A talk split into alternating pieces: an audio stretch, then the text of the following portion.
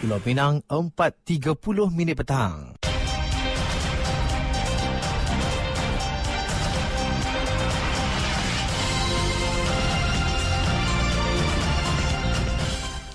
Warta Mutiara bersama saya Zatul Iqmah Muhammad Noor. Assalamualaikum dan salam Malaysia Madani. Kementerian Komunikasi menafikan sistem pangkalan data utama padu kendalian Jabatan Perangkaan Malaysia DOSEM bolos dan data dicuri. Menterinya Fahmi Fazil berkata pihaknya menerima maklumat berkenaan isu itu yang disebarkan dalam satu forum yang mendakwa kononnya sistem itu telah diceroboh. Menurutnya selepas diteliti maklumat dalam laman itu didapati ia bukan sistem padu sebaliknya satu subunit kepada Lembaga Penduduk dan Pembangunan Keluarga Negara LPPKN. Katanya beliau berharap semua pihak menentukan kesahihan sesuatu maklumat sebelum disebarkan. Semalam sebuah portal melaporkan sistem padu dan LPPKN, agensi di bawah Kementerian Pembangunan Wanita, Keluarga dan Masyarakat digodam.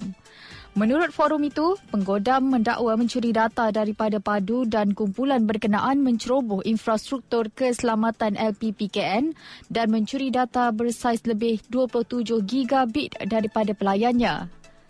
Fahmi berkata beliau memahami pihak media belum berlumba untuk menyampaikan berita tetapi perlu mempertimbang dan seimbangkannya kerana tajuk berita boleh menarik perhatian pembaca dan menjurus ke arah sedikit salah faham serta kekeliruan dalam masyarakat.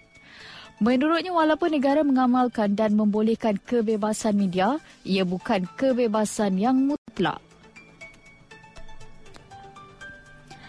Pasukan bomba mengambil masa lebih satu jam pendakian dalam hujan lebat bagi menyelamatkan lelaki warga Perancis yang tersesat di kawasan hutan Taman Negara Teluk Bahang awal pagi tadi. Mangsa Yunus Al-Khali, 37 tahun, ditemui dalam keadaan keletihan selepas dikatakan lebih tujuh jam tersesat dalam hutan berkenaan. Ketua Balai Bomba Teluk Bahang, Faiz Helmi berkata, pihaknya menerima panggilan kecemasan pada jam 7.20 petang semalam. Beliau berkata operasi menyelamat membabitkan seramai 17 anggota termasuk dua pegawai dan bantuan balai bomba balik pulau. Mengulas lanjut, Faiz berkata pihak Taman Negara Teluk Bahang turut bersiap sedia dengan menggunakan bot ke Teluk Kampi dalam operasi penyelamatan itu. Pasukan penyelamat sempat berkomunikasi dengan mangsa dan menasihatinya supaya tetap tinggal di lokasi yang diberikan. Difahamkan lelaki terbabit datang ke Pulau Pinang sejak seminggu lalu bagi tujuan melancong dan memasuki kawasan hutan berkenaan seorang diri petang semalam. Perbadanan Bukit Bendera Pulau Pinang PBBPP merayu kepada semua pengguna laluan terutamanya pendaki supaya menjaga kebersihan alam sekitar di pusat peranginan tersebut. PBBPP dalam kenyataan berkata pihaknya menerima aduan daripada orang ramai terdapat kertas yang ditinggalkan atau dibuang oleh kumpulan pendaki di sepanjang laluan mendaki menyebabkan persekitaran di kawasan itu kotor.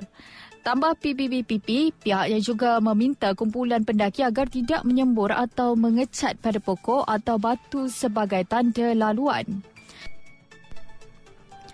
Bukit Bendera yang terletak di Air Hitam adalah salah satu lokasi tarikan pelancong di Pulau Pinang yang mana terdapat beberapa alternatif disediakan PBBPP untuk pengunjung naik ke puncak iaitu perkhidmatan funikula, mendaki melalui denai yang disediakan atau melalui jalan lasak menggunakan jeep.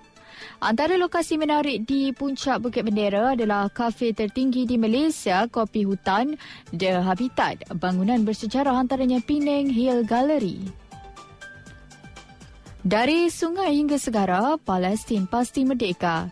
Sekian Warta Mutiara, berita disunting oleh Pil Gabriel. Assalamualaikum, salam perpaduan dan salam Malaysia Madani.